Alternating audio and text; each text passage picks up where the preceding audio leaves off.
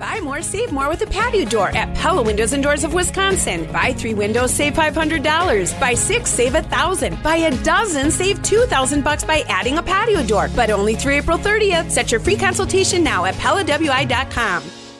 Live from the Annex Wealth Management Studios, this is the Jeff Wagner Show. The Accunet Mortgage Talk and Text line is open now. Give us a call at 855 616 1620. And now, WTMJ's Jeff Wagner.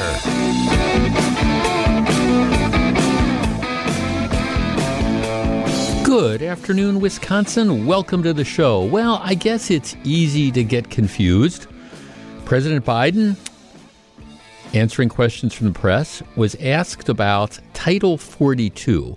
Title 42 is the the portion of U.S. law that Donald Trump um, invoked in 2020 to allow border control agents to turn back people from coming into this country because of the COVID crisis. You know, and, and they estimate that um, th- that has been used extensively, over a million people. Instead of allowing um, people to come into the country illegally, saying they're going to request asylum, where they're then allowed to sort of stay in the country for an indeterminate period of time and disappear into the country, they were just turned away at the border, and that's resulted in you know over a million people being just turned away. So, um, in a move that I guess is designed to try to increase his poll ratings among certain parts of his constituency, uh, Joe Biden, who continues to maintain that I guess in some contexts COVID is a huge problem, but it's not a problem, I guess, when it comes to people pouring across the border illegally. He said, okay, we're gonna we're not going to follow this policy anymore. We're not going to implement Title 42. We're just going to let people come across the border. And this is at a time when the number of encounters between border control agents and people entering illegally is up dramatically, like a couple hundred thousand, I think, like last last month. So they ask him a question. They say, "Well, Mr. President, you know, explain to us." This, this Title 42 thing, and what, what is your thinking, and don't you realize what's going on with the border? And uh, Joe Biden goes into a lengthy discussion of why they're considering appealing the judge's ruling in Tampa about the mask mandate on airplanes to which all sorts of people kind of stand around. I've actually, if you follow me on Twitter, it's at Jeff Wagner 620. I've got a, a, link to this, and it's one of these kind of uncomfortable moments where you know you, you ask the president about one thing and he does not appear to be tracking, and he answers something completely different. My note on Twitter said, "I guess it's easy to mix up border control policy with masks on airplanes, right?" I do hope the president doesn't get too confused and start shipping military aid intended for the Ukraine to former Milwaukee Mayor Tom Barrett in Luxembourg. I mean, Title 42 in the border, mask mandates on planes, sending military aid to Ukraine. Hey, Tom, you know, you, you need you need some tanks in Luxembourg. Just just saying. Just saying, it's one of those kind of awkward, uncomfortable moments. But it leads into where I want to start our discussion today, which is with, with the border. Now, we talked about this a week or two ago when it first started happening, and it is continuing to happen. It is, admittedly, a political stunt. But given the fact that even if it, you accept the fact that it's a stunt, it doesn't necessarily mean that it is a bad idea. The border is absolutely out of control. And you're seeing more and more people streaming across the border than, than probably at any point in time, certainly during the Biden presidency and probably during the Trump presidency as well. And what is happening is these people that are coming in illegally are overwhelming small Texas towns. I've told this story before. I, you know, here in, in Wisconsin, when we talk about the, the problem with, with immigration, it, it's it's sort of an abstract type of thing. You know, we we are not overwhelmed with people coming into this country Ill, illegally. And generally speaking, if we have stories about people who are in this country illegally, it's because they came in illegally and they have family members or friends or whatever here. It's not it's not a problem in the upper Midwest, or at least it's not a significant problem in the upper Midwest. On the other hand, if you talk to people who live in Texas or who live in Arizona along the border, um, you, you get a completely different story. I told the story before. You know, a number of years ago, I was filling in on a, on a, for a radio talk show in, in Arizona, in Tucson, along the border. And it was just completely eye opening to talk to people who, on any given day, you know, wake up and they find 10 to 15 to 20 people who've entered the country illegally, you know, in their backyard. It's a completely different issue when it comes to social services and all those types of things, one that we can only appreciate intellectually. So, anyhow, you have this influx of people who are coming across the border illegally that are overwhelming a lot of these small Texas towns. And there doesn't appear to be I, I, don't know if it's because it's Texas and it's Republican, but you, you don't get much sympathy at all from the Biden administration. It's kind of like, well, this is this is sort of your problem. So what the governor of Texas, Governor Abbott, who is up for reelection this November, in order to make a point, if you haven't seen this, he has started soliciting volunteers, people who've come into this country illegally, volunteers to get on buses and then they bus them up to Washington, D.C., where they're dropped off. Over the course of the last two weeks, they've, they've sent four buses. They haven't all been full. The total of number of people bused, they, they estimate it's about 152, which is, of course, just a, a drop in the bucket compared to the number of people who are coming in illegally. But this is getting all sorts of criticism. How dare the governor do this. Oh, this is just a stunt. You know, why why bother doing this? This this is something that you shouldn't be moving people from Texas off to Washington D.C. Our number is 855-616-1620. That is the Accunet Mortgage Talk and Text line. The important thing to note here is that nobody is forced to do this. I mean, they, they go to these people who are in the country illegally and they say, hey, look, here, here's the deal. Do you want to volunteer for this? Do you want to sign up for this? Would you rather stay in, here, here we are in this small little town in Texas, or do you want to go to Washington, D.C.? And if you want to go to Washington, D.C., we're going to put you on this bus and we're going to provide you with box lunches and we're going to drive you the 24 hours and then we're going to drop you off on the state of the Capitol, at the, on the stairs of the Capitol. Our number is 855 616 1620. That is the Accunet Mortgage Talk and Text line. All right, should, should they stop the governor from doing this? I don't think that there is anything illegal about doing this and they say they're going to continue to do it.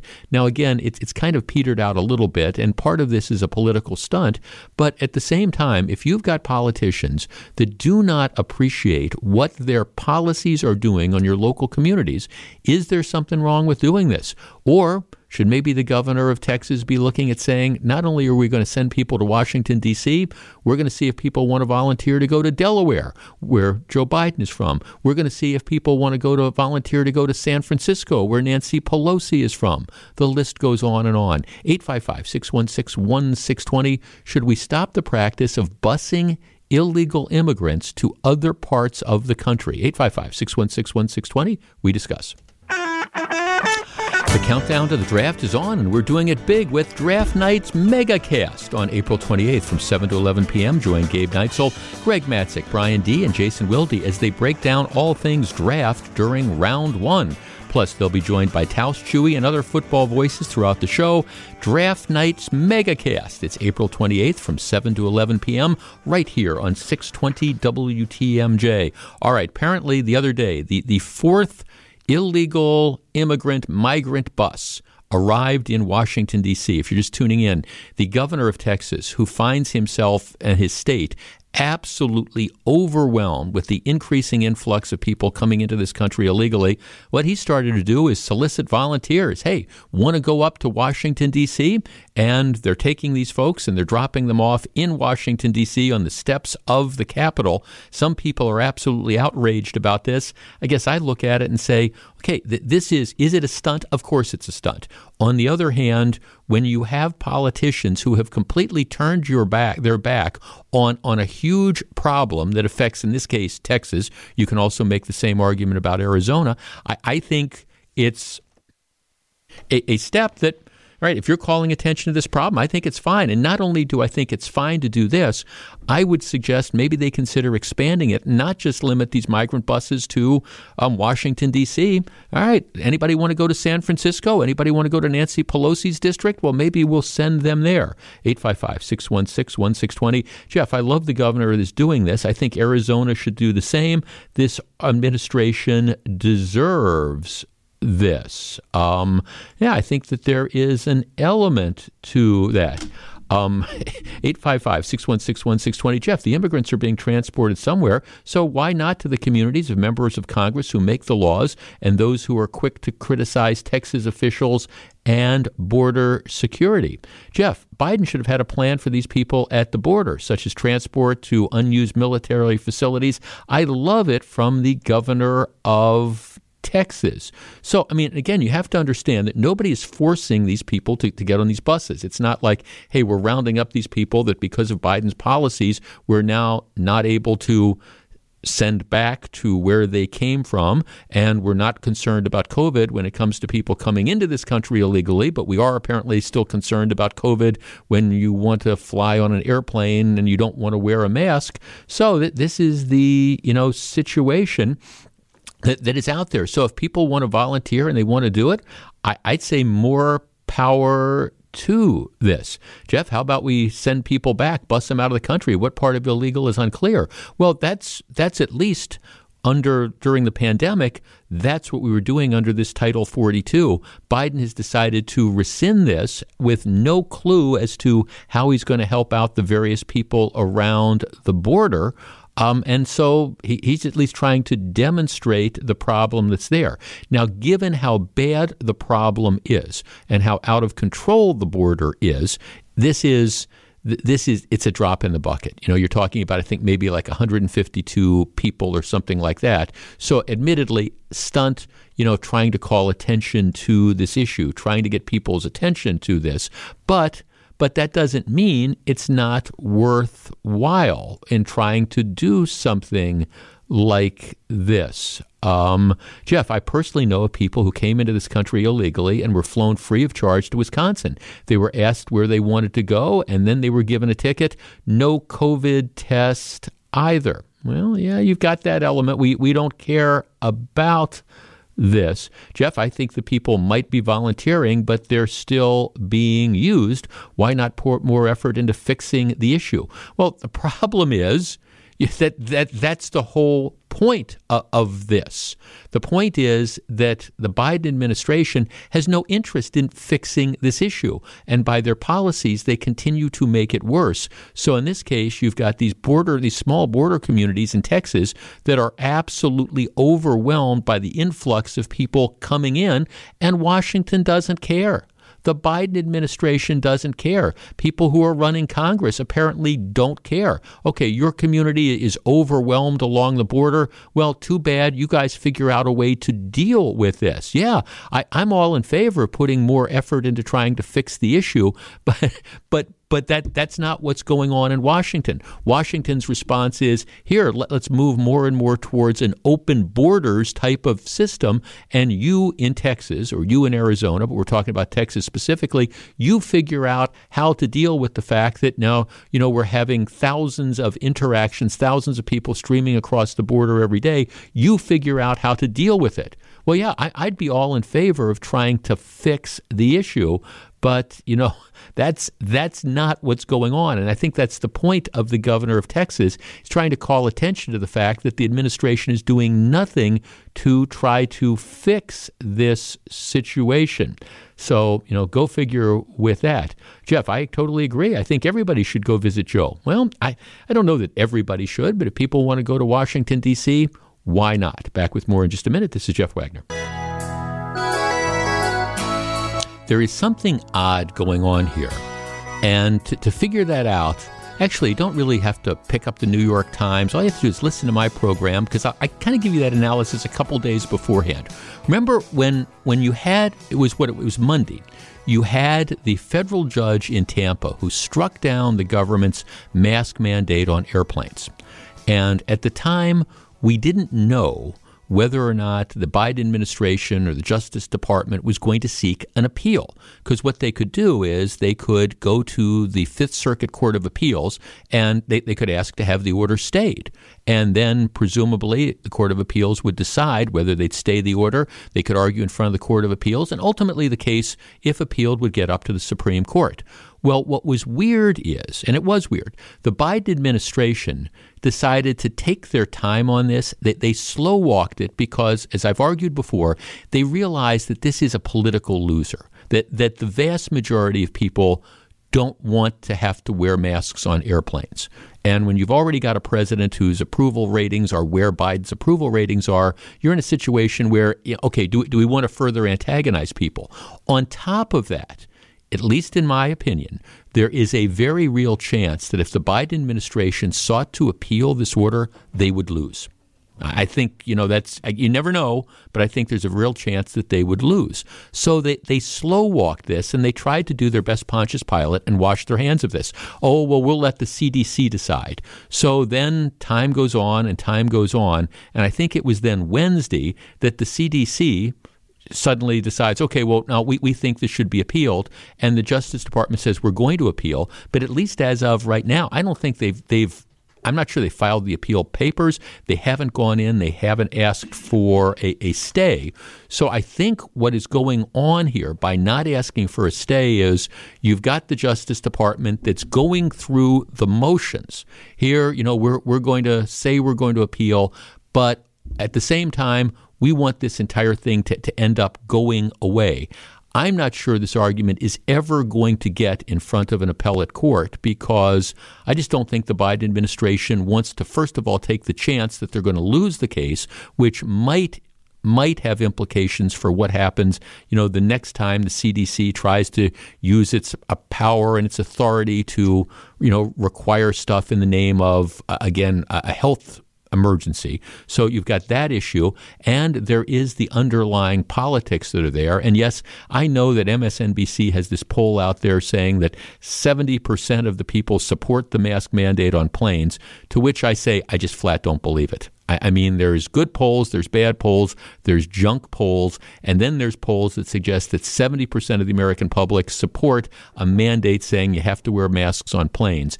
That would fit, at least in my opinion, into that junk poll category because I just flat out do not believe it. I, I do know that there is this, this poll. MSNBC did this poll, and as soon as the judge in Florida struck down the mask mandate, they, they rushed this poll out there and they said, oh, 70% of the people want want people to be still required to wear masks on planes. And, and I mean, I just call BS on that. I, one of our regular listeners who lives in Las Vegas, her name is Laura, she was apparently here for Easter, said, I just flew back to Vegas from Milwaukee. I would say about 90% of the travelers and the employees were not wearing masks in both airlines, airports, and on the planes. It was great not having to mask up. And, and that's, I mean, anecdotally, that that's I don't know if it's 90%, but my guess is among the people that are traveling, and keep in mind, there's nothing that says that you can't wear a mask if you don't want to. I, I think it's probably about 80 20. Now, maybe there's some people who never fly who just, in, in theory, since it doesn't affect them, well, sure, we should have other people wearing masks. And uh, maybe there's that. But among people who are traveling and the general public too, and that's why Biden isn't pushing this. It's why they kind of tried to shuffle the appeal off on, well, we'll let the CDC decide side because he knows it's not a winner. He knows that right or wrong, and I understand that there's some people who think we should wear masks for the rest of our, our natural lives, but you know, Biden understands that that's not where the vast majority of American people are. And when you're polling in the mid to low 30s, for approval ratings and you've got midterm elections coming up that just gratuitously trying to pick another fight that you know is a loser with pretty much everybody including even some people who are part of your hardcore base it just doesn't make much sense. All right before the break gave you that analogy. Just imagine taking a whole big pot full of money taking it out to a dumpster and setting it on fire. You can kind of picture that and you go gosh why would anybody do that? Well that is precisely what has happened to CNN. Now, over the course of the last year or so, Warner Brothers um, decided that what they wanted to do is that there was somehow a demand for a CNN Plus streaming service.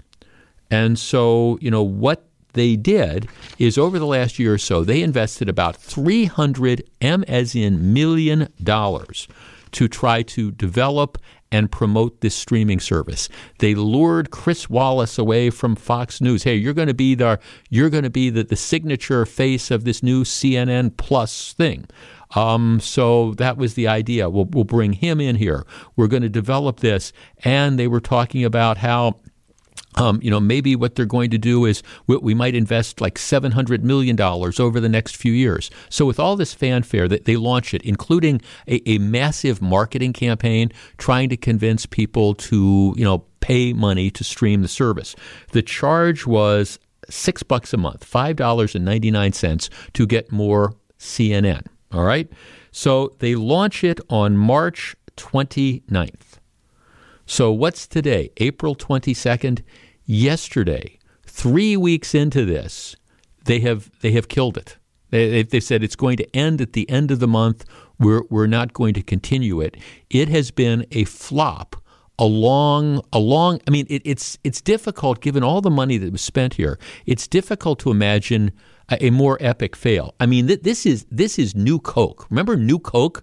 well, th- this is New Coke, but New Coke at least lasted like a year. This is CNN Plus makes it three weeks before they recognize that this just isn't going anywhere. That people aren't going to pay five dollars and ninety nine cents a month to see Chris Wallace or to see The Lead with Jake Tapper or to see Jake Tapper's book club or parental guidance with Anderson Cooper. There, there was I mean, it's imagine launching a streaming channel and there's no interest at all. Now, I don't want to say no interest. Apparently, um, they had fewer than 100,000 subscribers, which is, and, and, a lot of those were like trial things. You know, here you can try it, you can get rid of it in three weeks or, you know, whatever. Well, okay, if you're on that trial thing, it, it's probably, that tells you how many people were dropping off.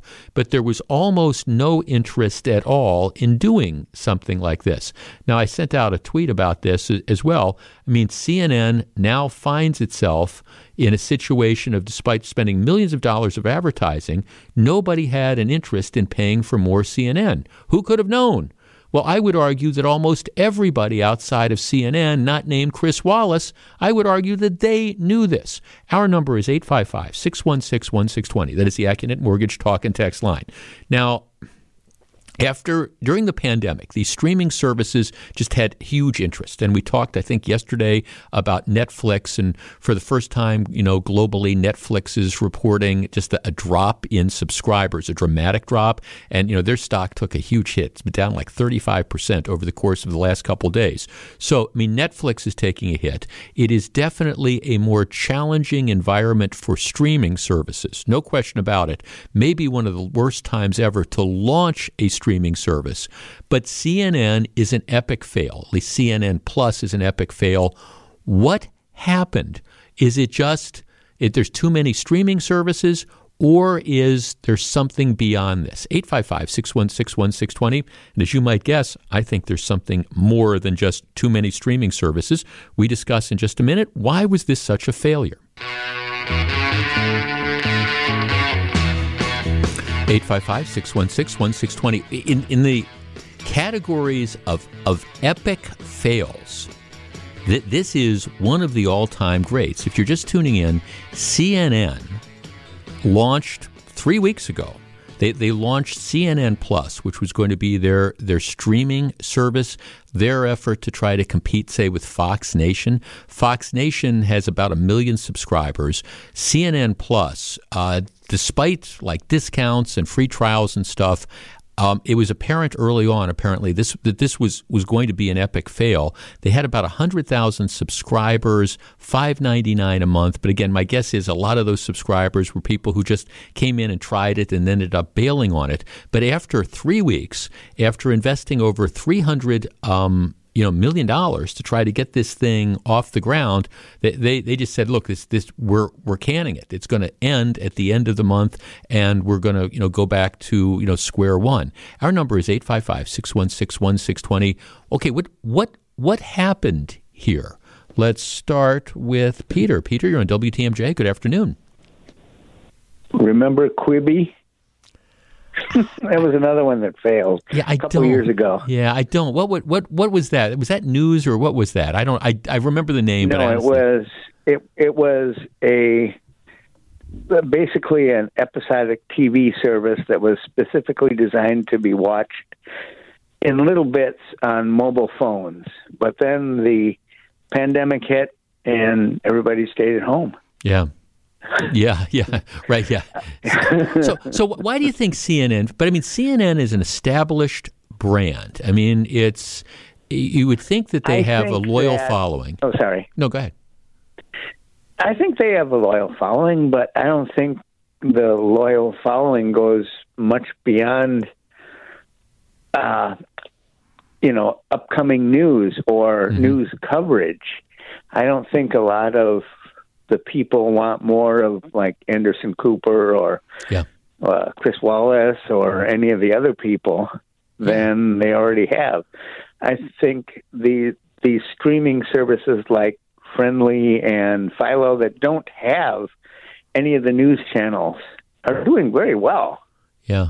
No, I think you know, Peter. It's it's interesting that you bring that, and I, I don't disagree with you. First of all, one of the things that they've had on these different streaming services, the one format that ha- has not had a lot of success has been the news talk shows. That that's you know on, on like some of the regular cable channels. You know, you have the talking head shows and stuff. There, there are exceptions, but not too many. They, they've had trouble making that transition over to that streaming platform. I think part of it is because you, you you can get what you want for, for essentially for free. I mean, I understand that you have to you know have the cable coverage or whatever to, to get CNN, but you can get it for free. There's not enough different individual content that would motivate people to spend five ninety nine or more. On top of that, and one of our texters makes the point that you know look what happened to the, the liberal radio network um, you know Air America. Remember that was gonna that was gonna set talk radio on on its ear. And Air America despite being able to bring in some high profile people it was just an epic fail. And I, I think that's part of the lesson. Fox News Fox Nation has this dedicated audience but I think that's because they tune in because they get a perspective that they just don't think that they can get anywhere else. Whereas, you know, CNN, I mean, CNN is MSNBC in many respects, you know, just toned down slightly. So the question is, why would people pe- spend five ninety nine a month to, to do this? What are you offering them that they can't get anywhere else? And I think the executives took a look at this and said, yeah, we, we don't have that sort of different kind of programming that, that's there. And if people you know tune into CNN and they want the, the news coverage, well, okay, they're, they're not go- they're going to get that from watching CNN. They want to see what their headlines are, things like that. And let's even forget you know what the spin is that CNN's going to give. But we want to see what the headlines are. We want to see what the news is, and, and we're not going to go to streaming services for that. There's absolutely no reason to go to streaming services if we want to find out you know what the day's headlines are. So why would we pay six dollars a month for that? And I think that's what they found out early. The the one I guess thing that really struck me is and this tells you how bad it must have been is that they came to this conclusion this quickly. Because it's true that cable channels and streaming services come and go but normally you give them a little bit of time to you know to, to find an audience. You know the idea is okay well all right it, it's a new show it's a new network. What we need to do is we need to publicize this. Let's see if we can you know convince people to to come in. Let's see if we can provide you know a motive for doing that. And i think they came to the pretty the pretty clear conclusion is that there wasn't enough distinct content to try to drive people over there. But i'm i mean you want to talk about just completely lighting 300 million dollars on fire Th- this is what that was. Now, as I said earlier, also, this is probably right now about as bad a time to launch a new streaming service, especially especially if you're trying to appeal to the, the typical liberal viewer that I think makes up a good chunk of CNN's audience. Because, I mean, first of all, the, the pandemic is is largely over, so people are getting out of the house. People aren't watching streaming services as much as they, they did. You know, evidence of look what's going on with Netflix and losing its subscribers. So you're trying to launch a, a new channel. You're not necessarily offering um, distinct programming, stuff that they can't get anywhere else, and you're appealing to a political audience that, that right now is kind of depressed. Uh, just looking at you know what what's going on. And by the way, that there's a there's a pendulum that, that swings. You could make the same argument that um, at different points in time over the course of the last 20 years, where you had the conservative audience that was sort of depressed as far as it, its viewing and would you pay extra and stuff. But I mean, how much how many people are going to subscribe and spend $6 a month for something they can get elsewhere? And the, the answer is just clearly not enough. But when you, again, put down epic fails, it's not so much that CNS and then CNN Plus failed. To me, it's they bailed on it this quickly, and it's that people thought it was going to be a good idea in the first place. Back with more in just a minute. This is Jeff Wagner. 2022 has been a, a bad year when it comes to the passing of celebrities, whether it's Broadway features, fixtures, or, or comedians, Gilbert Gottfried, Bob Saget, or um, you know movie stars and singers. I mean, it just it seems like in the first couple months of 2022, you've had a, a disproportionate number of of people who, in many respects, were kind of the soundtrack of a lot of our lives as we were growing up. They, have they, passed away. There's another example of that that happened this week, and it, it might be somebody that you you you might not be familiar with the name, but if you saw him, you, you'd know who it was. Robert Morse passed away at the age of, of 90. Robert Morse was kind of a song and dance guy who made his career on Broadway. He was most famously linked to the, the huge Broadway success, um, how, how to Succeed in Business Without Really Trying. And then he, he reprised his role on Broadway in, in the movie. He was a guy who just incredibly, incredibly talented. I, I remember he had a back in the, the 60s. I remember as a kid, he had a, a, TV show that ran for one year and it was called, you know, That's Life or something like that. And it was, it was really kind of a revolutionary, groundbreaking TV show um, because it was kind of a sitcom slash variety show all wrapped into one.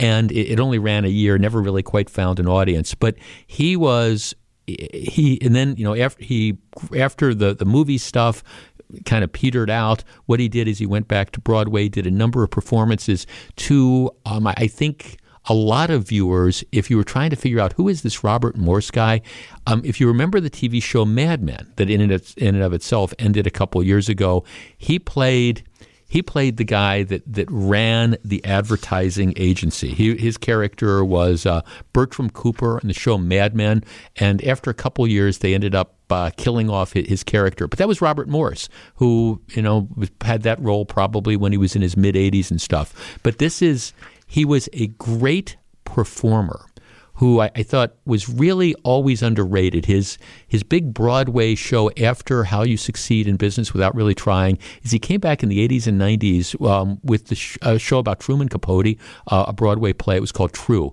and um, he was just exceptional apparently exceptional in it. I never got to see him perform it, although I have seen the play. But he was just just an amazing and incredibly talented guy and, and, like I say, one of these people who maybe the name doesn't mean anything to you, but if, if you see the pictures, particular, particularly the pictures of him in the 60s and 70s and stuff, you go, oh, that that's the guy. He had this. Uh, there was a gap between his two front teeth, and so that was that was kind of his recognizable trademark. Oh, that's the guy.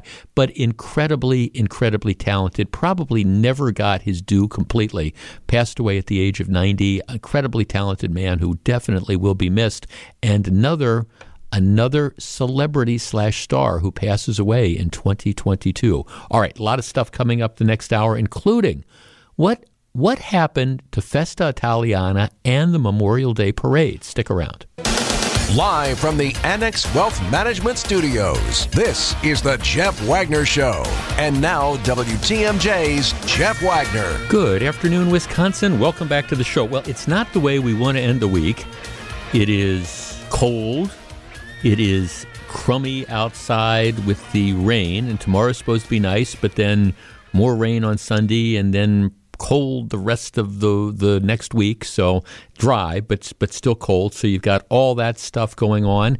Um, during our news break, we, we heard some people talking about retirement and stuff like that. I, I'm not sure if I'm not sure if anybody's going to be able to retire if the stock market continues doing what it's doing. If you haven't been paying attention after just after a meltdown yesterday based on the fact that the Federal Reserve announced that they were going to increase interest rates in an effort to try to tame inflation, which is running amuck now. And inflation hasn't been something that we've dealt with for a long, long time.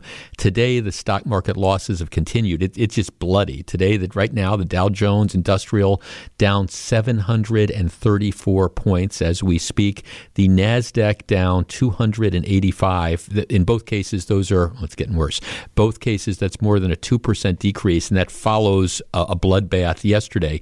The NASDAQ is now below where it was when, when Joe Biden took over. So it, it's it's down from Biden. The Dow Jones up slightly, but nowhere near where it was, I don't know, a few months ago. And there's a lot of factors going on. Inflation is driving it, supply chain things. You've got the um, war in Ukraine, all that stuff. But um, for people who are close to retirement, or in retirement, you, you can't look at what's been going on really for the last six months or so and not have a little bit of, of concern. And I understand some of this is kind of paper money and things like that, but it's it's not good.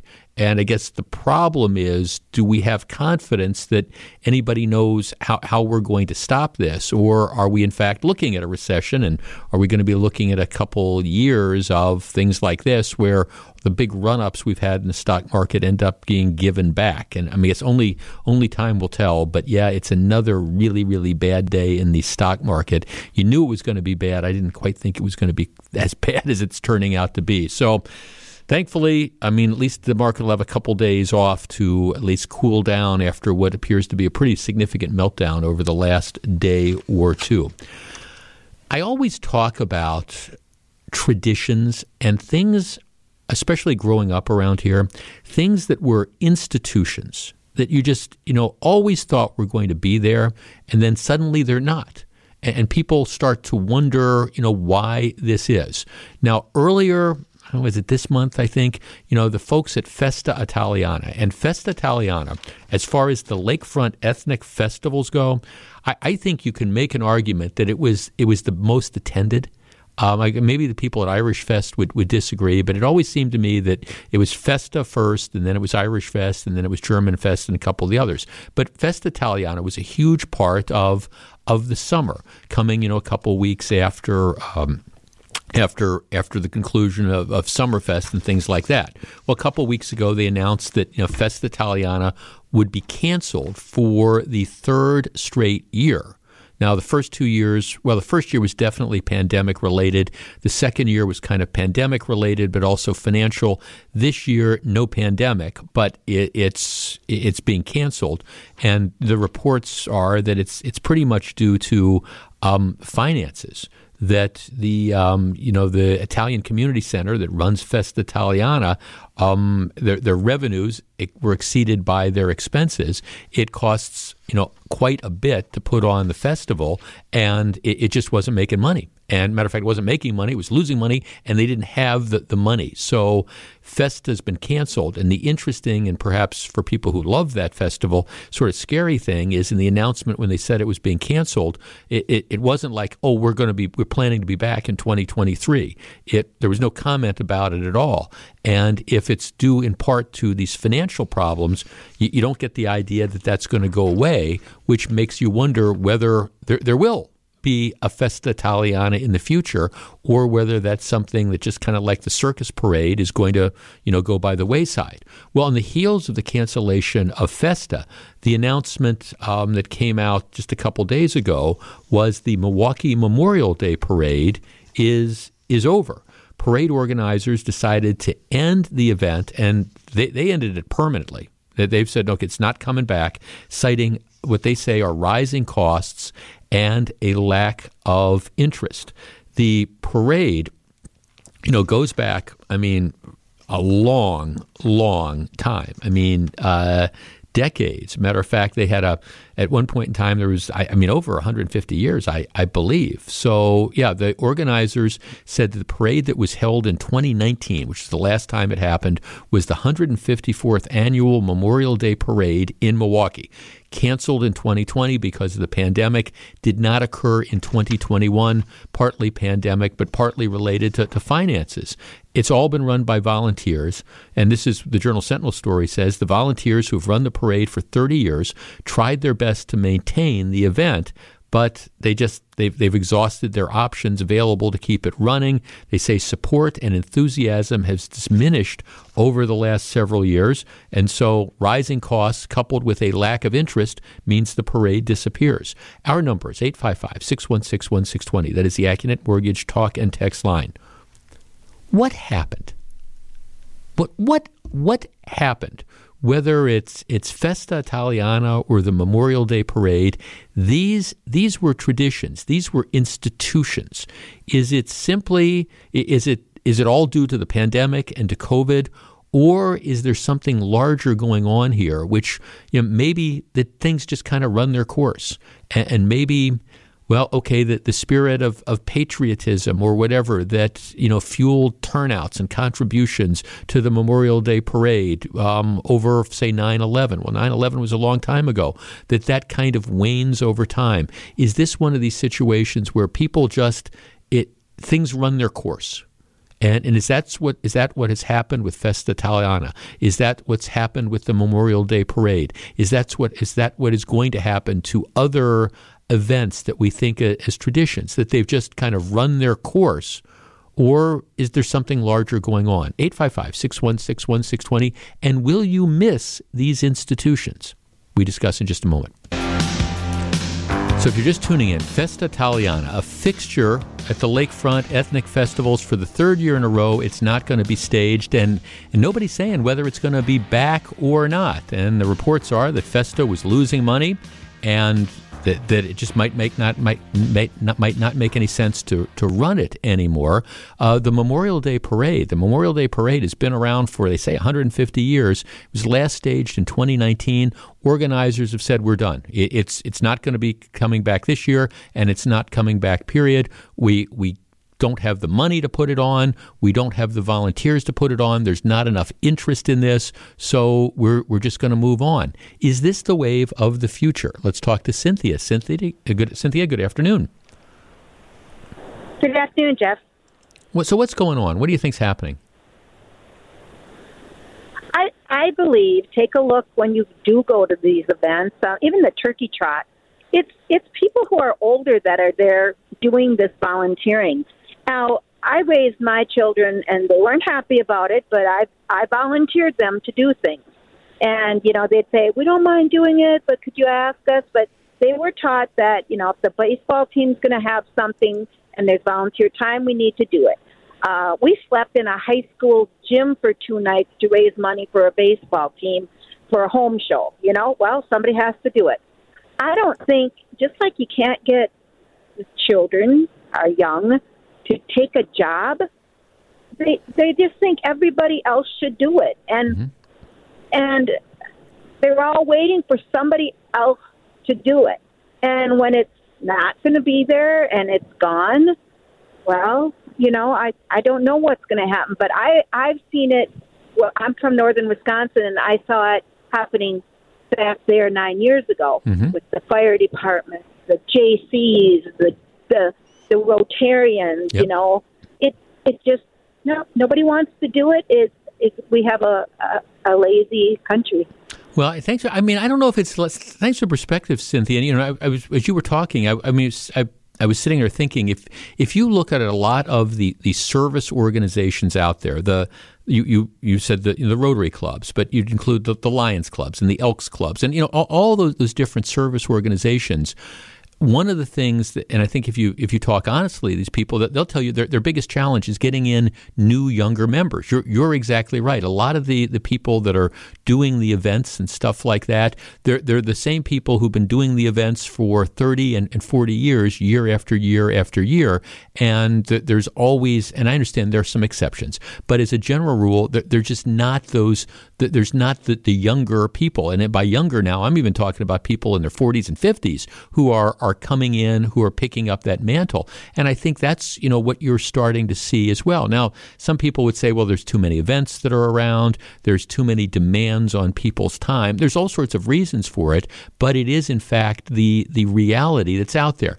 And at the same time, some things some things do get get tired. Um, you know, the, the circus parade, which was an institution here in Milwaukee for years and years, well, people stopped stopped showing up in, in the numbers that they did when it first started, and soon and you know pretty soon it just it, there was not enough interest. People would say, "Oh, I love the circus parade," and then you'd say, "Okay, well, when was the last time you were there?" Well, I was there about ah, I was probably seven or eight years ago, and and, and that's kind of the the thing that happens.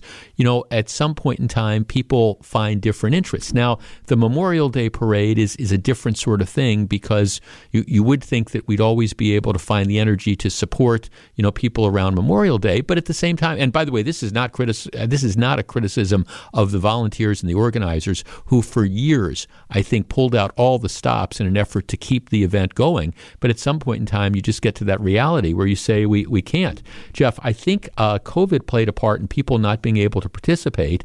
And with the time off, realized it was too much work. Also, we're losing the old timers, the texter's perspective, not mine.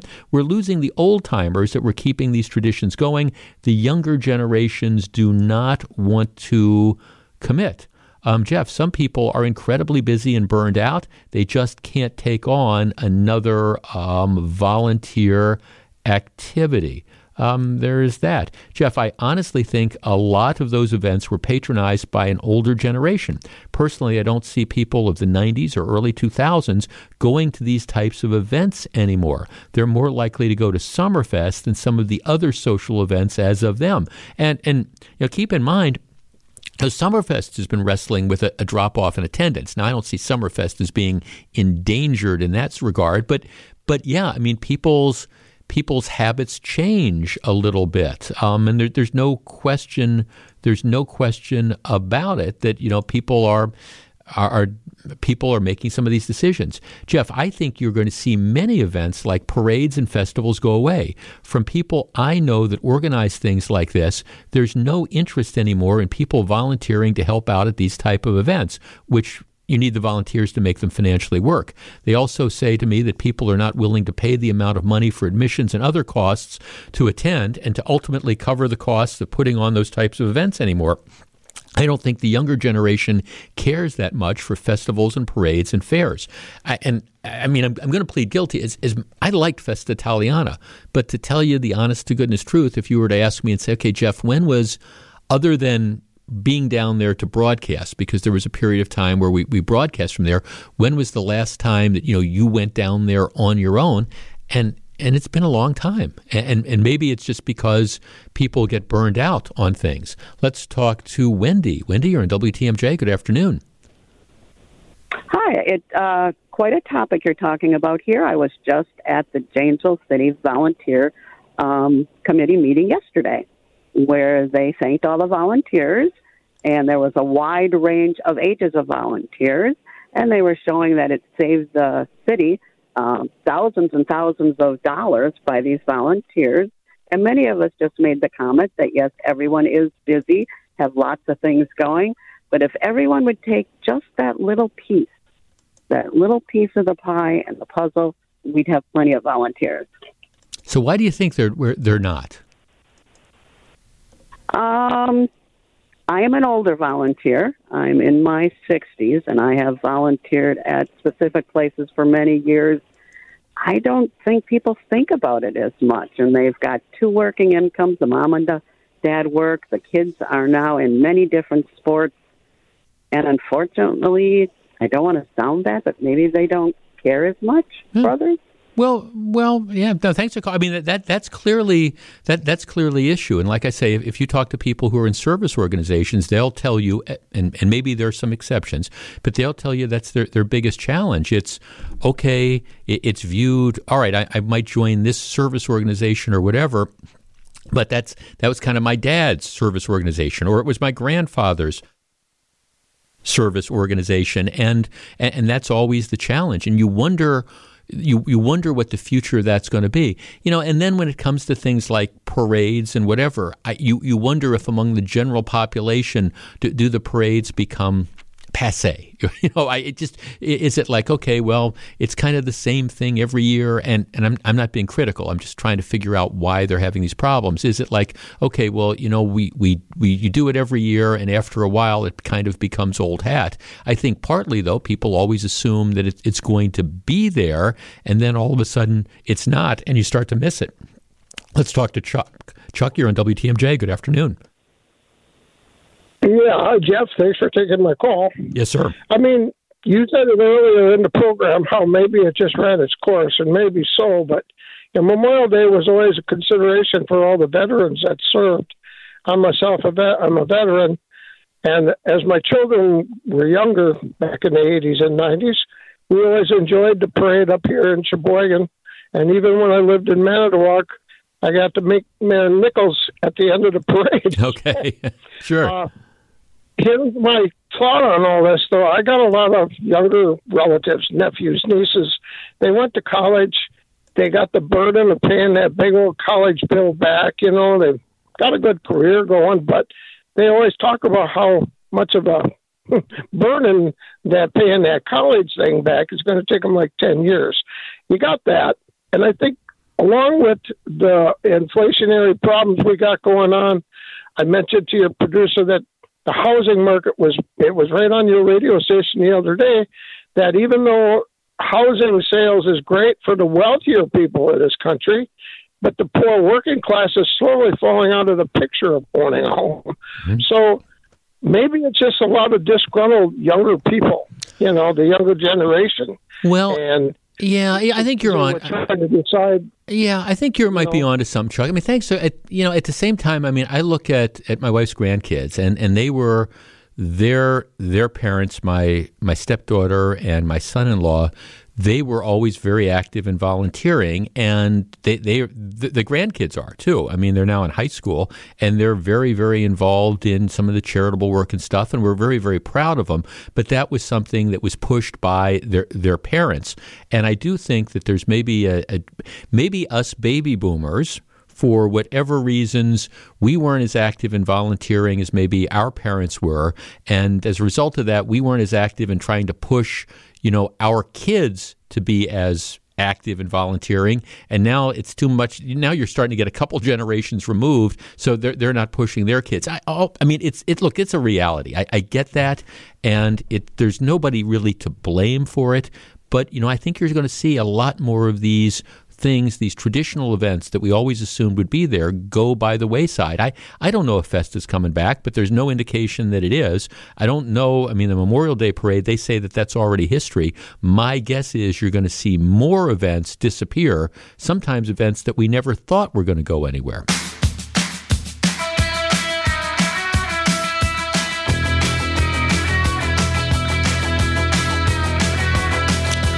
So, very glad to have you with us. All right, we talk a lot about voting, and I understand there's oh, there's with elections, and there's some people who think elections were stolen, and there's some people who think we make it too hard for people to vote, and there's some people who think we make it too easy for people to vote. For for me, I think that voting is a it is a right, but it is also, in some respects, a, a privilege that that we have. At the same time, I respect the fact that some people choose not to vote. Now, I don't get that. I, I, I don't get it because I, I love everything about voting. I, I love that's one of the reasons why even though it would be more convenient to just like get a ballot in the mail and then, you know, put it back and send it back in. I, I like going down to City Hall. And I, I, don't do this always on election day anymore, but a lot of times it's early voting as well. I, I like doing that. I, I like everything about that process. I always have. At the same time, though, I think that if you are going to vote, you have an obligation to kind of inform yourself about different elections, which is why sometimes in some of these obscure local elections, I, I, I choose, even if I'm voting in some other races, if I really don't know anything about the candidates and I, I, I don't care about a particular office, and I understand maybe you think that that's terrible, but we can't all care about everything. I, will just, I, I won't vote. They, a lot of people do that. They call it ballot fatigue. It's why if you look at the number of votes that are cast, people tend to vote. If you go in, for example, in a presidential election, almost everybody votes for, for president. And then as you go down the ballot, U.S. Senate, well, lots of people vote for that. Maybe not as many people have voted for Senate. Then you go down to Congress, and then as you start going further and further down the ballot, you see that there's there's fewer and fewer votes that are cast. So the number of people who voted for president doesn't always translate into the number of people who voted for state representative because that people just uh, ballot fatigue or, or whatever. They're kind of like, well I don't know who to vote for, et cetera, so I'm not going to vote. And I, I think that that's fine too. If I don't think people should have to vote. And matter of fact, maybe there's some people who maybe if, if, they don't care enough to inform themselves or don't care enough to try to obtain a ballot or don't care enough to you know go out to the polls, maybe, maybe it's best that they're not voting. I mean, they certainly have the right to do it. I bring this up because this week there was a bill that was introduced in the U.S. Congress. It's called the Civic Duty to Vote Act, which was authored by a Democratic representative from Connecticut. The act, the Civic Duty to Vote Act, would require require an eligible citizen to appear to vote in each regularly scheduled general election for federal office and for other purposes. To be eligible, you have to be registered vo- to vote in the state that you reside in for an upcoming election. If you are registered to vote and you fail to show up to vote, you would be subject to a civil penalty you would be fined. Now, the fine is small. Right now, they say it's $20. So you get a $20 civil penalty for not voting. And it does have a couple exceptions that if you had a valid and sufficient reason for not appearing, um, including that, um, let's see, you couldn't vote due to an emergency. Um, you have sincerely held religious or personal beliefs that would prevent you from voting, in which case it would tell me that you probably wouldn't be registered, but that's another story. Or if you were just uh, unaware that you were eligible to vote. But otherwise, if you were a registered voter, eligible to vote, you have to vote. And if you don't, you can be fined. Our number is 855 616 1620. That is the Accunet Mortgage talk and text line. I think this is one of the most staggeringly dumb ideas that I have heard in a long time, telling people that the government is going to force them to vote. As a matter of fact, see, I think with the right to vote comes the right not to vote. And if people choose that to, to exercise their right not to vote, I think they should be entitled to do it. The idea of the government coercing people to go out to vote, and believe me, I, I think people should inform themselves. I, I, think they should vote. I'd like to see it when it's high turnout. But the idea that the government's saying that you have to vote, to me, that's scary. That's the kind of stuff that you see in Soviet Russia and things like that, where it's kind of like you must show up to vote and you know these are the people you have to vote for. But I understand maybe people disagree. Our number is 855-616-1620. That is the Accunet Mortgage talk and text line. Should people be forced to vote? And if you don't vote, should the government fine you? My answer would be no. What do you think? 855 616 1620, which is the Accunet Mortgage Talk and Text line. A legislature and legislator in Congress on Monday introduced a, a proposed bill. They call it the Civic Duty to Vote Act, which says that every citizen who's eligible to vote must vote in every general election. And if you don't, the government will fine you. What do you think? Let's talk to Travis in Milwaukee. Travis, you're on WTMJ. Ah, good afternoon, Jeff. How are you? Good. What do you think? I've actually been thinking about this for quite a long time, even well before even the election of 2008, actually. I was actually in infantry school for the Marine Corps after just enlisting, and I got my absentee ballot three days after the election. So I was thinking, hmm, what about we just force everyone to vote? If you're a legal U.S. citizen, mm-hmm. you're not a uh, felon, and you are like, you should just show up, be forced to vote. But I mean, there's some argument here. I'm thinking maybe make every general election day a U.S. holiday. Yep. But, Everyone but what, get off of work, but, or but, at least. But Travis, let, us focus on the let's focus on the, the underlying issue. What if I don't want to vote? What if I what if I, I don't want to vote? Should the government make me do that? Make me vote? I think there maybe we should change up the ballot a little bit. You know, we all we have multiple parties. We should also have the last option of option E, none of the above. I refuse to vote on this subject. You show up, I don't want anyone, turn around and leave. Well, well, what's then the... technically you have voted, but nothing changes. But what's the purpose of that? I mean, I guess what if if I don't want to participate, shouldn't I have the right to not participate? I mean, I guess my question is how how far do we do we go? If you say okay, you have to vote, do we then say okay, well, you have to everybody has to attend all the school board meetings and you have to attend the common council meetings or or whatever? I mean, don't don't we have a right to not participate? We're Americans. If we didn't participate, why are we even here then? Because our democracy is our foundation of our entire constitutional republic. Everyone says, "Well, I didn't vote, so it's not my problem." I, I mean, just this last election, last a couple of my coworkers, who do you vote for? And they're like, "Oh, I didn't vote." Really? Mm. I thought you guys were going to vote. And they're like, "No, we don't feel like it." But but, they, but do you want those people like, voting? If if they don't care enough, if I guess if they don't care enough to go out and, and vote, why would we force them to vote if they don't want to participate in, in the process? Why, why, why do we want them to vote then if, if they don't care enough to, to, to go out and do it? Because it comes to the argument of oh, if you take away someone's right to vote, that you're all, you're already taking away you know constitutional amendment rights. It's like.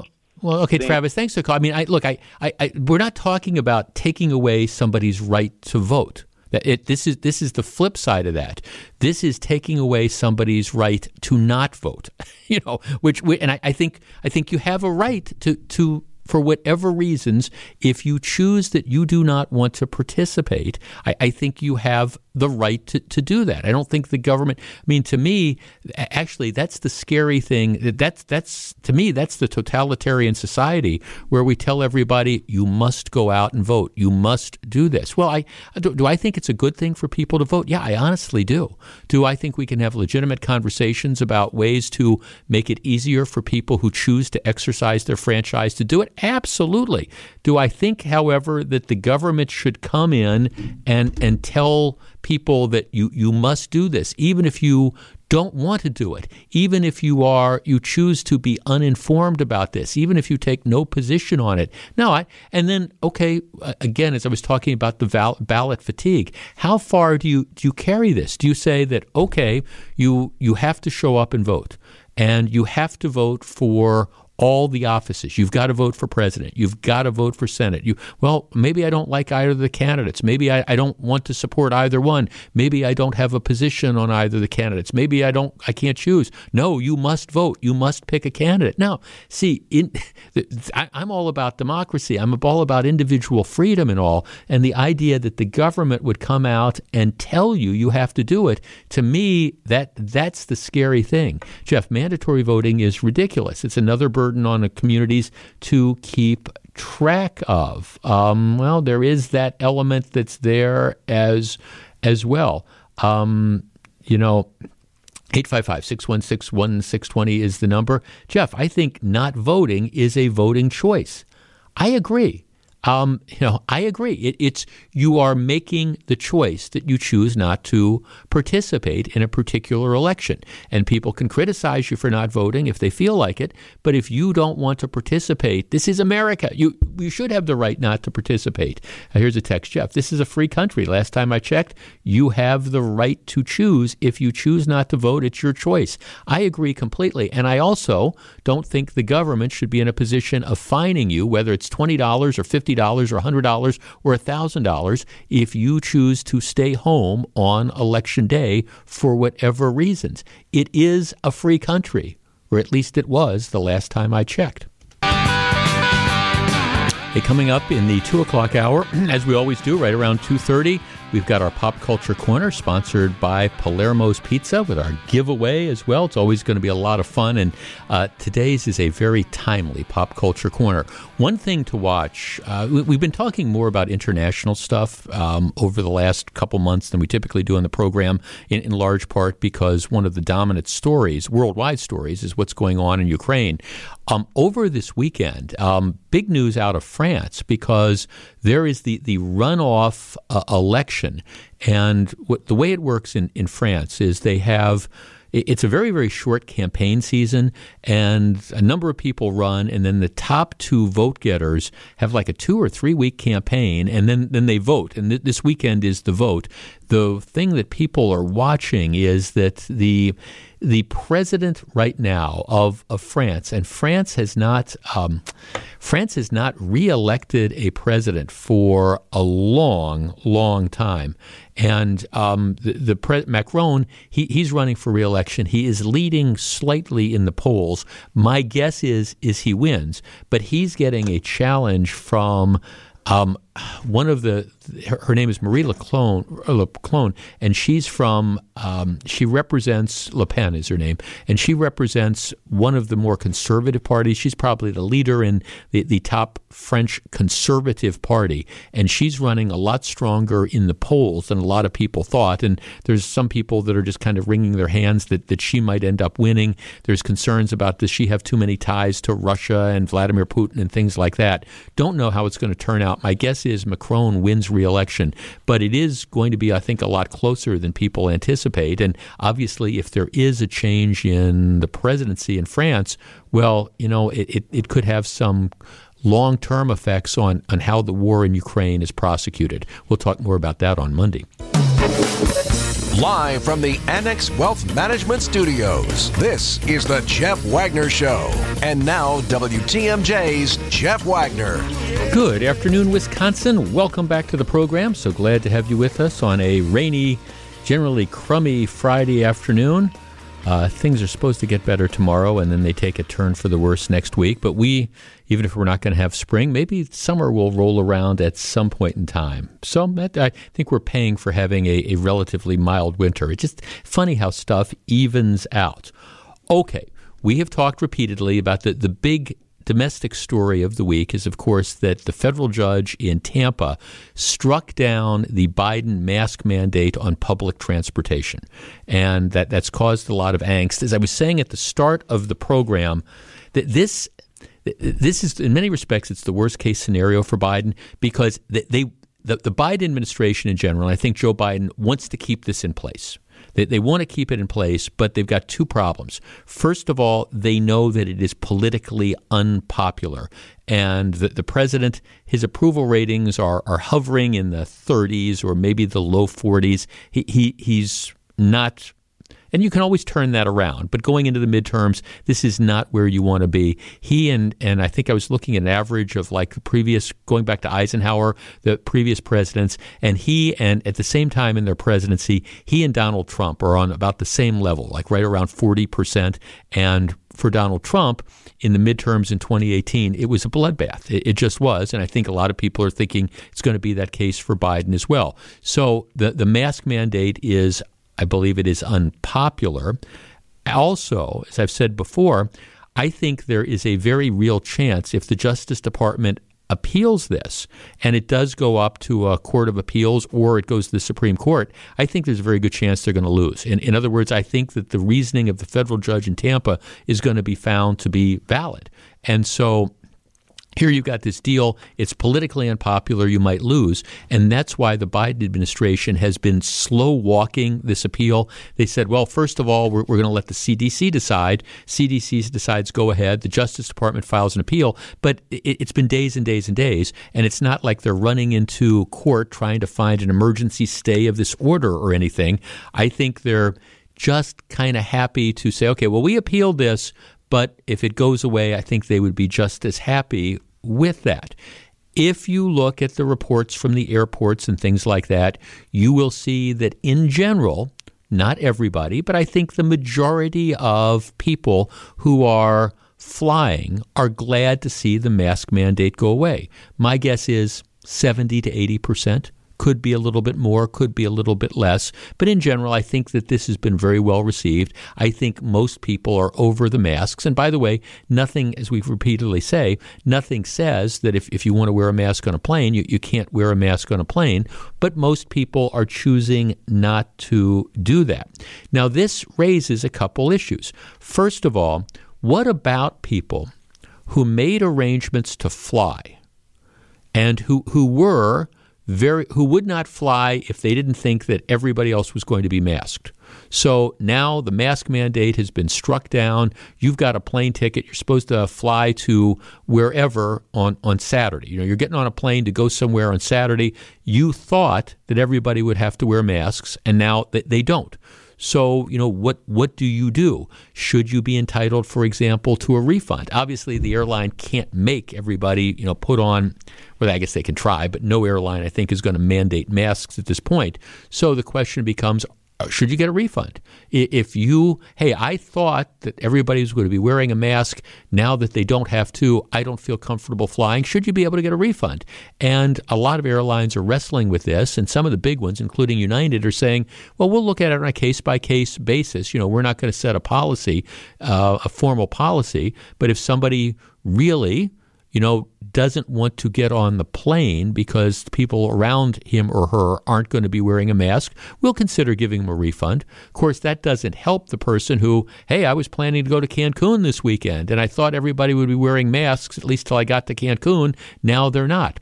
Our number is 855 616 1620. That is the Accunet Mortgage talk and text line. Okay, how big a deal is this in the real world? And, and that's, I understand a lot of times when we talk about these issues, we, we talk about them in this kind of theoretical sense. But in the real world, do you think that there are actually many people who would choose to cancel their plans or not get on an airplane because now masks aren't going to be required? 855 616 1620. That's the Accunet Mortgage Talk and Text line. My guess is there might be a few, but probably not many. There might be people who would prefer if everybody had to wear masks, but the idea that the idea that now that it's not going to be required, would that really motivate any significant number of people to change their plans? Now, keep in mind also, there, has been no guarantees because, for example, the, the mask mandate was supposed to expire in early April. And even though it's been continued to May 3rd, there was certainly no guarantee that it was going to continue beyond that. But all right, if you had a trip scheduled over the course of the next week or so, are you not going to get on the plane because people around you will not be wearing masks? 855 616 1620. I have I find it hard to believe in the real world that there's many people who would actually cancel their trip. What do you think? I, think the, the mask mandate on airlines is, is not coming back. I, I, think even if there's an appeal and the, the, Justice Department says it's going to appeal, but they're not asking for a stay, I, I just I think they're kind of going through the motions and slow walking this. But it does raise this issue about you know what about the the percentage of people who booked their tickets um, counting on the fact that everybody around them would be wearing masks should they be entitled to a refund. And the airlines are saying they're going to take it on a case by case basis. But I'm wondering are, are there really that many people out there who, in the real world, who were planning to, I don't know, fly to Southwest Florida. I'm going to Naples, Florida. I'm flying to Fort Myers Beach. Um, would you cancel your plans because all of a sudden now you, you don't have to wear a mask or people around you don't have to wear a mask? Let's talk to um, um, Delmar in uh, Orlando. Good afternoon. Lamar in Orlando. Hello. Hey, Jeff. Uh, always a pleasure. Thanks for taking my call. So I don't. So I work on planes. I'm a crew member, and based on just the eye test of the, the number of people that can now optionally wear a mask, and I'm one of those people that is so grateful that we're past this mask mandate. Hopefully, it doesn't come back. But just based on that, I don't. There's there's out of 150, 200 people on a plane, you maybe got four people that are wearing a mask, and of the what two million people that fly on an average uh, on an average day, I, I think that it's less than one one percent, if that high. I think one percent is even high. I think there's going to be uh, just it's so few people. I don't think it'll make much of a difference because other than planes and airports, where in this country do you have to wear a mask that is required? And in other countries it's the same thing. So I don't think that there's enough people that'll make a difference. Okay, Even so if the airlines decide they're going to refund everybody, I don't think it'll make much of a difference. Okay, so let me ask you: Have you flown um, as a crew member? Have you flown since the mask mandate was dropped on what was it Monday? Have you have you had had any flights since then? I have, I have, I've flown on several flights since then. Okay, so and so your estimate is two percent, three percent, or but certainly no more than that of people who are choosing to to still wear masks. Correct. It's it's it's a very low number, um, and it's mostly and, and, and again, this is me. This is just my Sure. test. It's mostly, um, you know, older people. Um, you know, those that are you know Mm-hmm. that you know are probably going to be those that are going to wear a mask indefinitely moving Yeah. forward.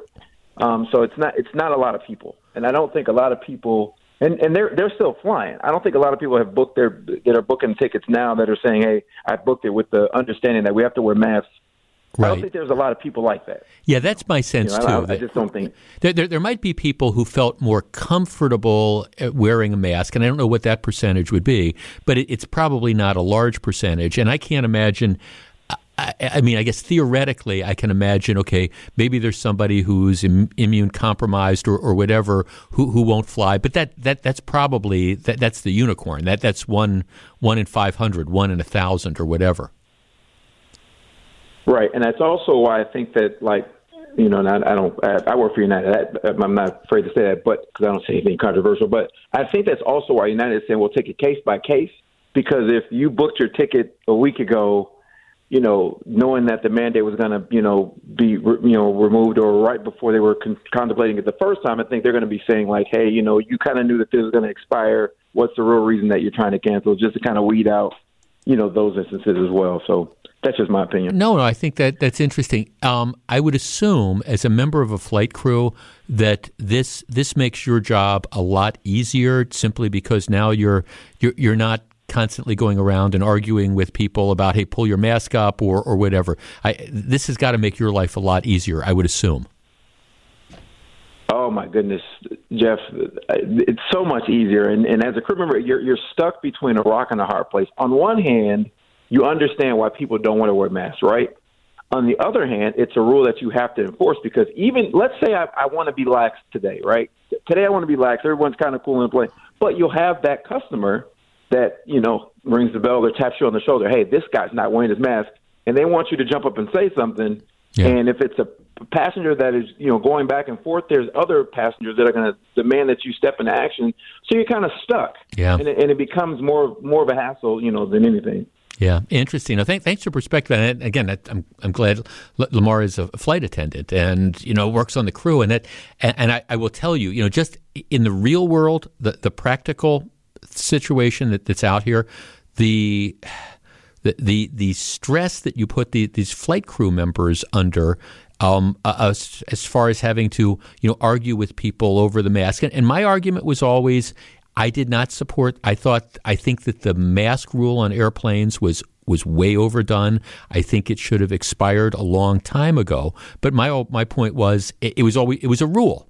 So I mean, it never made any sense to me that you could, I don't know, you know, walk through you know crowded you, you could go to Las Vegas and you could, you know, walk through crowded shopping malls, or that you could go to Fiserv Forum and sit next to people watching, you know, Bucks games, or go to movie theaters and not have to wear masks, and yet you had to do them when you were sitting in an airport. It never made any sense to me, you know, once once the numbers started to stabilize and, and things like that. But that that's just me. The rule was you had to wear the mask. So okay, I, I wore the mask. I'm that's if that's the rule, I'll, I'll do it. Don't have to like it. Don't think it's necessary, but I'll do it. That's okay. But I can imagine from the perspective of the flight attendants, you know, what that issue would bring up. With you got some people who just, regardless of what the rule is, don't want to respond. And even if they're not causing trouble, maybe you've got other people that are, ah, that, that one guy who's saying that person needs to wear their mask. And then you've got the poor flight attendant that's in the middle of all this. I do think in general it's going to make people's life a lot easier. And for everybody out there who thinks, oh, this is just terrible, I mean, people people are voting with their actions. And I don't know if Lamar is right when he says, based on his personal observations, that, that maybe you've got two or three percent of the people who are still choosing to wear masks. That strikes me as maybe a little bit low, but probably not out of the, the ballpark. That tells you that the vast majority of people have kind of, you know, moved beyond this. Don in Racine. Don, you're on WTMJ. Hello. Hey, Jeff. Thank you for taking my call. Yes, sir. Yeah, you know, my problem with this whole topic is that they had a gal on on the news the other night who is immunocompromised and had booked a flight to go see her new granddaughter for the first time in two years, uh, and now wants to cancel her flight and and get her money back mm-hmm. because she doesn't feel safe anymore. Well, by the CDC's own declaration, masks have a 0.1 efficacy, right? In other words, they don't work, not the cloth masks that we were all willing to wear. Mm-hmm. And if she wants to jump on a flight, it's very simple. No one else on the airplane should have to wear a mask while she puts on an N95, right? A well fit N95, she's got a, you know, 0.1 chance of catching anything. So, yeah, that, yeah. that's my take on it. Well, it, you know, again, and I think it's one of those deals where there there are Don, there are going to be a, a small percentage, and, and see the, the, the from the perspective of the airlines, I don't think they have an obligation to do this because the, the truth of the matter is the, these these mask mandates have been scheduled to they, have been extended and extended, but there, there's no guarantee that it, it's an executive order. It's not like it's a law or anything like this. So there's been no guarantee that the Biden administration couldn't have uh, other than the fact it's the Biden administration, there's no guarantee that they couldn't have turned around and simply said, hey, you know, we've decided because we're looking at the numbers and the number of deaths are down dramatically and the number of hospitalizations are down dramatically. And even though COVID is still around, even if people catch it, the vast majority of people who catch it are, not going to have any con- consequences or at least any significant consequences, particularly since people can get vaccinated and all those things that we've talked about before. That the Biden administration could have decided to end the, the mandate earlier. I mean, they could have they could have come out and said, yeah, we know we know we said we were going to extend it till May third, but the CDC is now telling us that um, they they don't think we need to have it, so you know we're going to end it tomorrow. They could have done that. So there's been no guarantee a- any time during this that the, these mask requirements were always going to be in place. I do think for that for the unicorns, for the handful of people who have decided that they're not going to get on commercial aircrafts if everybody on them isn't wearing a mask, I think I think the right thing for the airline to do would be to say, "Oh, okay, fine. If you don't want to travel, we'll we'll we'll refund it, and you know somebody else will probably jump and, and take your seat." So I, I think it's a good thing to do.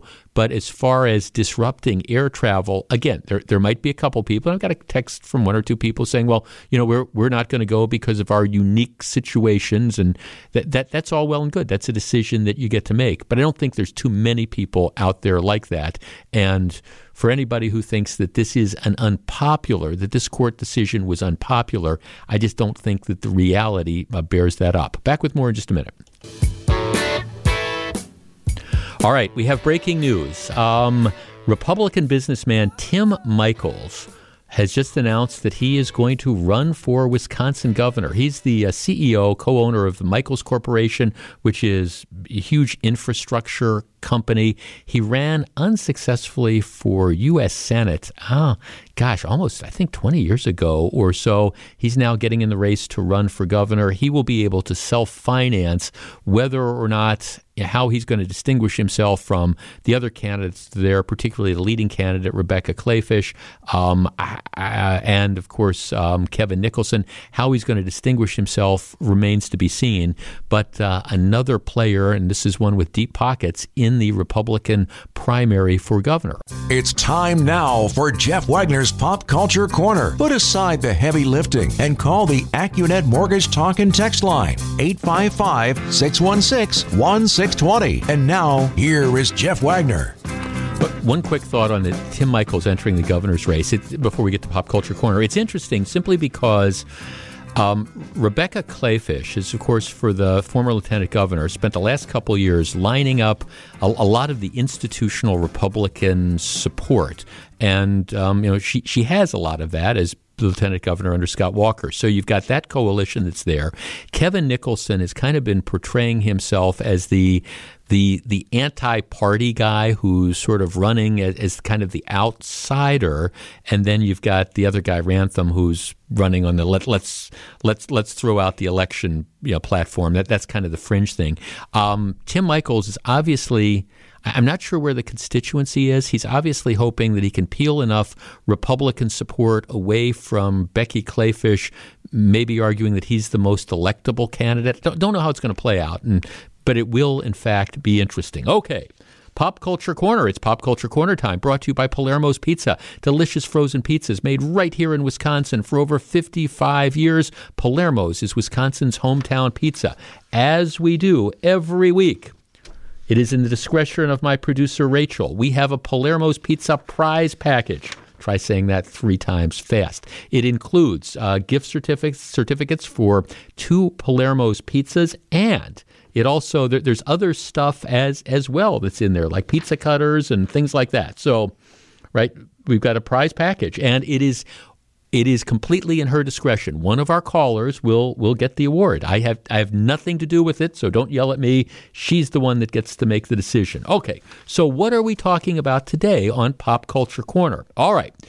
Over the weekend, Record Store Day 2022. Did, did you did you know that this Saturday, Record Store Day, and it's a day where we celebrate record stores. Now, if you are of a certain age, you might say, Jeff, what is this record store thing that you speak of? Because back in the day, you actually, if you wanted to, to buy music, you would go to this store and the store would have, yes, vinyl albums and you would like look through the vinyl albums and they'd have the cover art and you'd pick an album that you wanted and you would bring it home. Well, okay, you know, the, the vinyl albums have uh, some people like audiophiles there, there is a it's a niche now but but it, but let's face it, it, it's a niche. You know, good luck finding record stores anymore. There, there's a handful of them, but not like there were. Because then we went from record stores and vinyl, and then we went to you, you had cassettes, and you had eight tracks. Don't even get me started on eight tracks. And then you had the CDs, and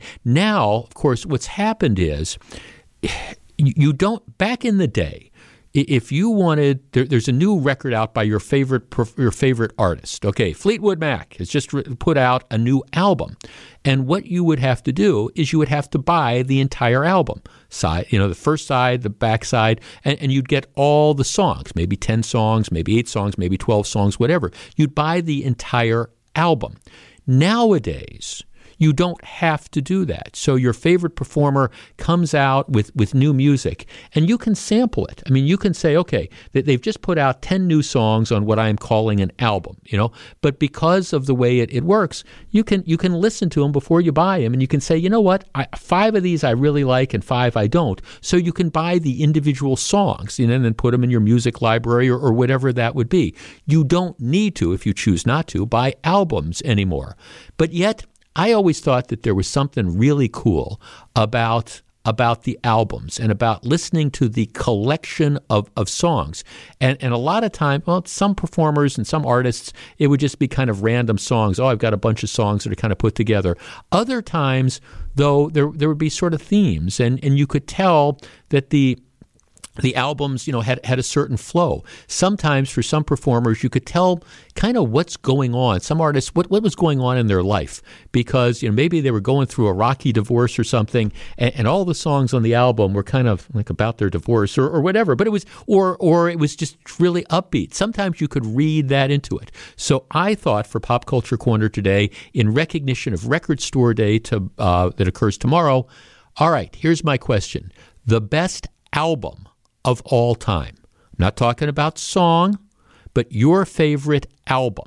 855 616 1620. That is the Accunet Mortgage talk and text line. Your favorite album. That would be a collection of songs. Okay, what's the favorite one for you? 855 616 1620. We're back to take your text and your calls in just a moment. It's Pop Culture Corner time again, brought to you by delicious frozen pizzas made right here in Wisconsin for over 55 years. That's Palermo's Pizza, Wisconsin's hometown pizza. 855 616 1620. Tomorrow is Record Store Day. In honor of that, we're talking about your favorite all time album, not song, not band, but the album. Back when we all had to buy albums, uh, and this is I, I love this because it's just our text line, of course, always explodes, and it's just a great walk down memory lane. Rolling Stones, Paint It Black, um, Bob Dylan 30th anniversary concert. Yeah, a lot of Dylan songs. I think you could lump into that. Jeff, I'm an '80s kid. Uh, Prince, The Purple Rain. Um, Purple Rain. That would be the greatest album for me. Um, 855 616 1620. Jeff, for me, it's Rush 2112. I bought it three times because I wore them all out. you got to love it. Jeff Van Halen, number one. Um, rest in peace, Eddie Van Halen. Um, the Eagles, Hell Freezes Over. These are all great. I mean, I think a lot of people would say the Eagles, if you're talking about the Eagles, it would be Hotel California. But um, yeah, let's see. Jeff, not my absolute favorite, but After Hours by The Weeknd is one I've been listening to a lot uh, lately. Jeff, Back in Black by ACDC, 855 616 1620. Let's start with TJ. TJ, you're on WTMJ. Good afternoon. Hey, good afternoon. How are you, sir? I am well, thank you, sir. You okay, me? I can. Best album of all time. Oh, okay. I didn't hear like a buzz or anything. Uh, yeah, my, my favorite album, uh, you know, for for vinyl is uh, Rumors. Uh, it's, it was one of those great albums from you know the golden era of uh, well, of albums. Well, like Fleetwood Mac. And, on 77. Yeah, Fleet. No, thanks for call. Fleetwood Mac, of course, a, a mega seller. That was the follow up that, that really took off to, I mean, they're, and, and Fleetwood Mac had been around for years and years, but their, their really successful incarnation was the one with Lindsey Buckingham and, uh, uh, uh, you know, Christine McVie and John McVie, McVie and, of course, Stevie Nicks. And, and so you had the Fleetwood Mac album, and then you had Rumors. One of my claims to fame is I saw them, Alpine Valley, front row during the Rumors tour. Didn't even know I had front row tickets. I've told this story before. We they, they had two shows and they added a third. We we bought them at Ticketmaster, and I didn't realize it was the front row. We were in the front row. Stevie Nicks could hear my friend shouting at her. Um, I'm not sure that was a good thing or not, but I vividly remember that. Let's talk to uh, Jack. Jack, you're on WTMJ. Good afternoon. How you doing, Jeff? Uh, am, beautiful sunny day. Yeah, yeah, you got it. what, do you, what, what do you think? Best album of all time? Sergeant Pepper's.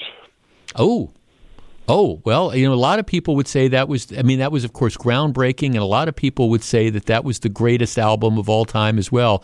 You know, I remember the Beach Boys had come out with Pet Sounds a couple weeks before, and then the Beatles just blew everybody away when they when they dropped Sergeant Pepper's.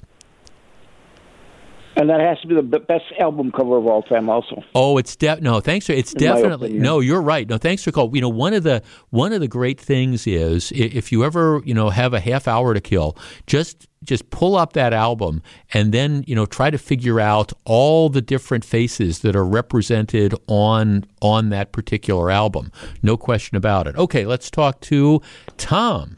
Uh, Tom, you're on WTMJ. Good afternoon. Good afternoon. How you doing? I am well, thank you, sir. Okay, best album of all time. Uh, it's got to be the Beatles' Yellow Submarine. Okay, Ye- tell me why you think Yellow Submarine. It's just iconic. Everybody knows it. Everybody loves it and you can listen to it over and over and over again. Yeah, yeah, and of course, you know that you, you had that the cartoon movie as well. I mean, right? Plus, it, it was it was groundbreaking at the time. No, I I can't argue with that, Tom. And by the way, my producer Rachel says you win our Palermo's prize package for this week, so she is obviously a fan of Yellow Submarine as well. That's awesome. Thank you very much. okay, take care. That's great. Uh, that's our, and we will give away a Palermo's prize package every week during Pop Culture Corner. Tom wins it this week for Yellow Submarine. Mike in West Bend. Mike, you're on WTMJ. Good afternoon. Well, good afternoon, Jeff. This made my day. I'll tell you. oh, what do you? Well, what do you think? What uh, best album of all time? With, well, it has to be U2's Achtung Baby, and I what the way you got to look at this is the entirety of the package. It was recorded in Berlin when the Berlin Wall was coming down back Yeah. in '91, I believe. Yeah. And the um, the three producers, who are Daniel Lanois, Brian Eno, and Steve Lillywhite, they produced their. Um, they were involved with Joshua Tree, and this album came right after Joshua Tree, which Yeah. was a huge success. Right. However, it was a departure from the fact that it was very industrial sounding and it was uh, totally different than their previous albums. It was just remarkable. And then the final piece of that puzzle is Zoo TV, which was the tour that followed, um, set the standard of gigantic industrial type um, Yeah. It, it, construction and, and sets.